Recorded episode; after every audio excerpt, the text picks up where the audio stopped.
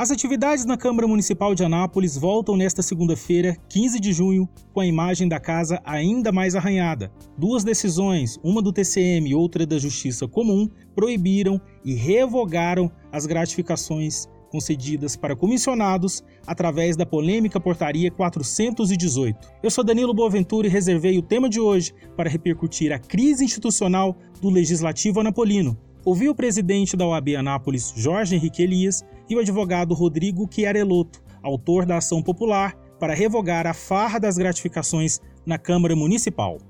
Jorge Henrique Elias, presidente da Ordem dos Advogados do Brasil, sucessão de Anápolis, professor universitário há seis anos e estamos aí, né, é, no cenário jurídico, né, tentando melhorar a nossa vida. Tá certo. Jorge, é, o que é uma ação popular? justamente é aquela que representa os interesses difusos, né, os interesses coletivos, que vem a tentar representar aqueles que não, não têm voz individualmente, digamos assim, não é?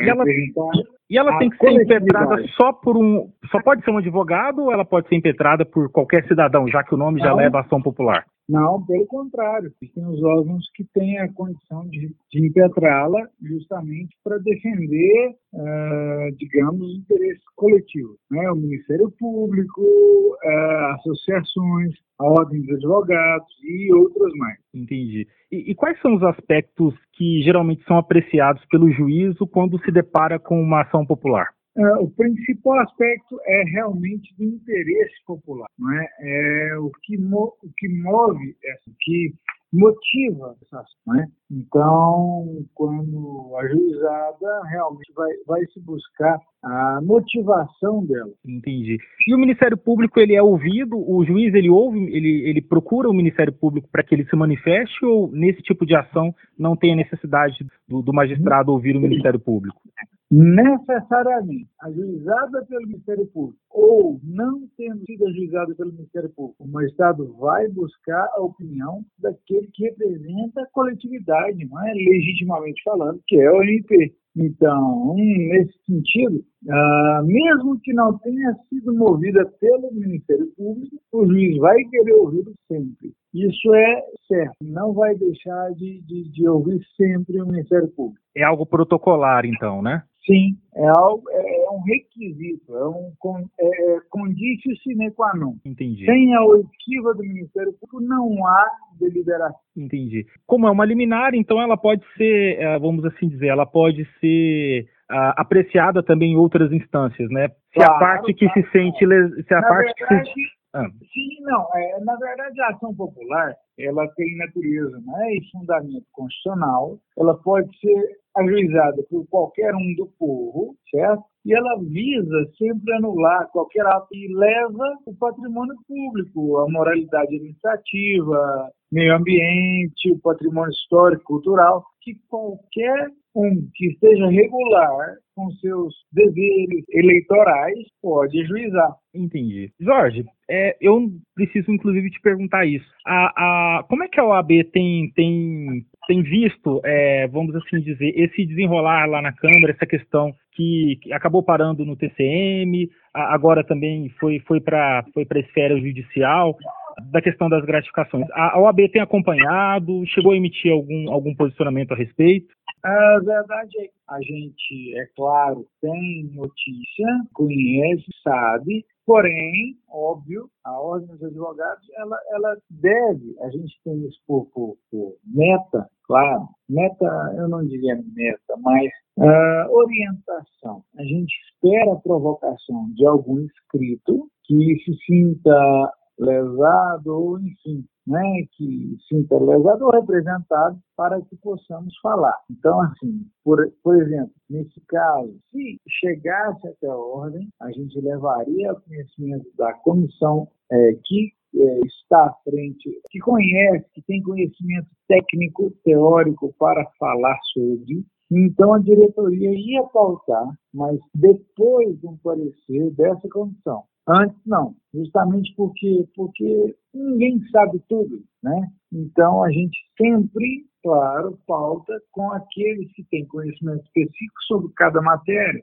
Nós temos comissão direito da criança, direito da mulher, direito, enfim, de inúmeras áreas do direito, nós temos 32 comissões. E, é claro, para pautar sobre cada uma delas, antes eu, enquanto presidente, ouviria o presidente de cada comissão. Entendi. É, você está dizendo basicamente que isso não chegou a ser provocado dentro da OAB, então, né? Não, não chegou, não veio ah, a conhecer da ordem. É, particularmente, estou recebendo essa notícia agora, né, por seu intermédio, mas que, que é, a partir do momento que chegar, eu tenho uma máxima comigo, que é justamente multiplicar para somar. Ou seja, tudo o que chega para a Ordem dos Advogados do Brasil hoje, ela é distribuída para uma, uma comissão, uma equipe técnica que vai analisar, que vai pontuar, e aí sim, enquanto Ordem dos Advogados do Brasil, a gente vai dar um, uma manifestação.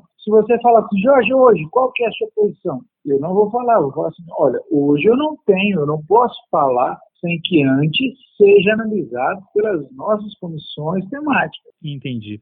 Jorge, te agradeço muito por ter conversado com a gente, viu? Sempre à disposição. E a OAB está aqui é para isso. É justamente para estar tá junto da não só dos advogados, daqueles que ela representa, mas também da sociedade. Tá certo. Obrigado, viu, Jorge? Abraço.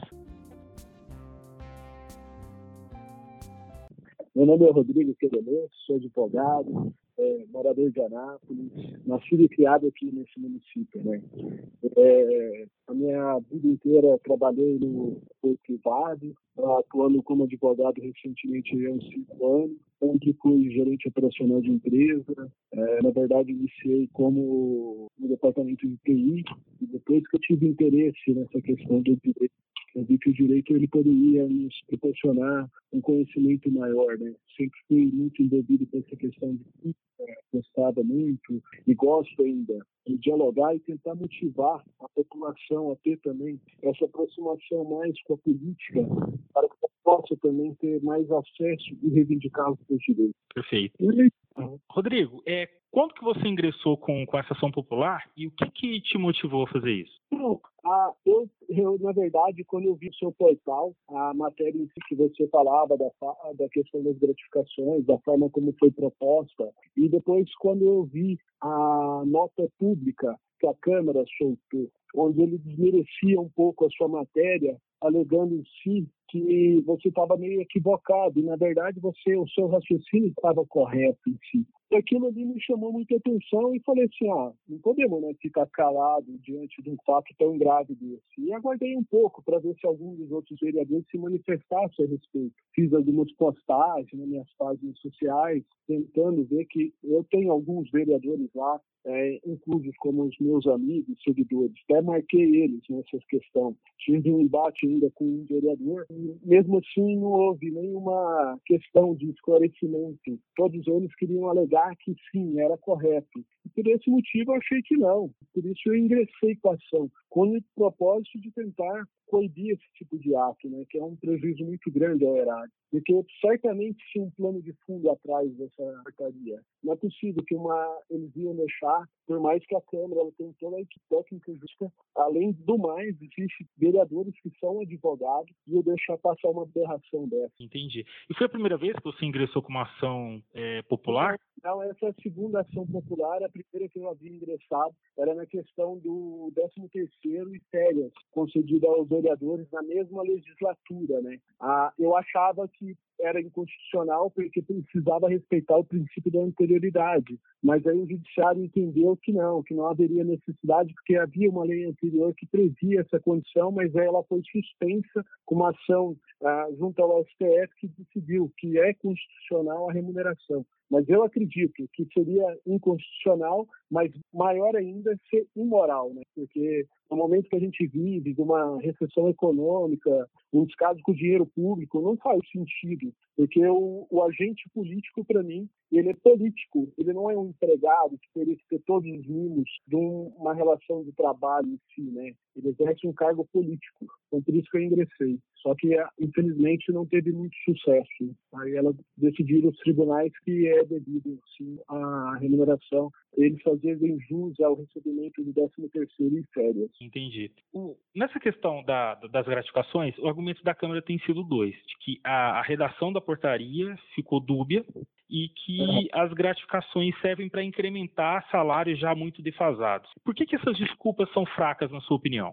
Porque a portaria é muito clara no que tange lá a questão da remuneração, que ela fala bem de ponto objetivo, ela fala que o valor da, do, da função gratificada da secretário parlamentar é 25.500.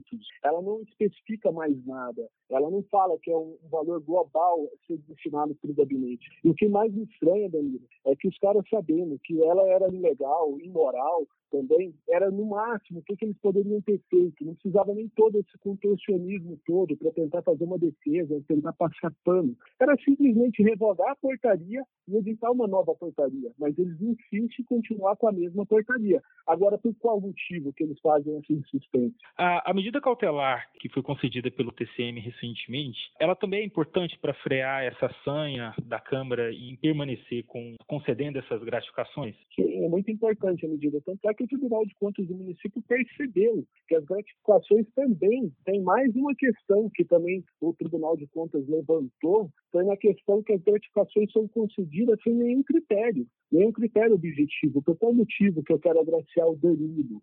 Ele tem alguma questão técnica melhor, ou ele tem uma questão de condição de trabalho que favorece ao merecimento dessa portaria. A portaria, na verdade, essas gratificações, elas são é, distribuídas ao mero gosto, né? com apadrinhamento que eu vejo. Tanto é que na minha própria ação, essa que é onde o juiz, o doutor Carlos Eduardo concedeu a liminar, eu desperto uma questão para o Ministério Público, porque daí sim ele tem legitimidade para que não possa, por meio de portaria, ser instituído gratificações. Tem uma lei que permite que o presidente da Câmara possa fazer essas uh, gratificações por intermédio de portaria, mas é um ato infralegal, que não é permitido, entendeu? Já foi decidido, pacificado no STF, que não é permitido fazer por ato infralegal, e sim por meio de lei. Então, eu acredito que também vai ter esse outro desdobramento. Rodrigo, você acredita que a Procuradoria da Câmara vai tentar recorrer dessa liminar concedida? O direito de duplo grau de edição cabe a qualquer um. Provavelmente, eu acredito que eles vão ficar com insistência. Porque quando, foi, quando eu protocolei a ação popular, como vem o pedido liminar, a lei garante que o ente público ele se manifeste no prazo a 72 horas, mais ou menos. Eu tenho que olhar lá se é esse prazo. Para que ele pudesse se manifestar e falar, ó, oh, estão querendo uma liminar aqui para esse ato aqui. O que, que você tem a dizer? Eles fizeram todo um contorcionismo lá, falaram, tentando sustentar, resistindo à questão da portaria, sabendo que a portaria ela não prevalece. Eu acredito que eles podem tentar algum remédio ah, junto ao tribunal para tentar derrubar a liminar, mas provavelmente vai dar infundada, uma vez que agora a gente também tem a questão do relatório do próprio Tribunal de Contas do município, né? Entendi. As sessões da Câmara voltam agora nessa segunda-feira, né? Eles ficaram aí um certo período de quarentena porque um segundo servidor é, testou positivo para a Covid-19. Você acredita que dessa vez os vereadores eles vão levar o tema, esse tema específico das gratificações para a tribuna ou devem permanecer em silêncio? Eu acredito que alguns agora levantam a bandeira, né? Porque como tem o clamor da população, eles vão querer meio que politizar, né? Infelizmente, Danilo, a gente está nesse momento aí no pleito, próximo de um pleito eleitoral, então eles vão querer transformar, porque sabe que a população não está mais calada. Hoje as redes sociais, elas influenciam bastante. Então, eu acredito que alguns vão mas a, agora tardiamente, né, se for pensar. Por que, que lá atrás uns já se manifestaram antes? Alguém deles não levantou a mão e falou assim: opa, gente, não faz isso não, que está errado, eu vejo que não é o momento, tem outros momentos que a gente pudesse fazer essa questão. Eu acredito que possa surgir algum. Entendi. Você vai ficar acompanhando de qualquer forma, né? Vamos acompanhando, acompanhando diuturnamente, né, para ver qual que vai ser as decisões que vão ser tomadas. Rodrigo, te agradeço demais por ter conversado com a, a gente, viu? Eu que agradeço. O tema de hoje é um podcast do Portal 6 com produção de Gabriela Lícia e edição de Vanúbia Correia. Você pode ouvir nossas entrevistas, análises e bate-papos na sua plataforma preferida como Spotify, Google Podcast e Apple Podcast. Antes de me despedir, lembro que o papel da imprensa profissional é perguntar, investigar e publicar tudo o que é de interesse público. É isso, até o próximo tema.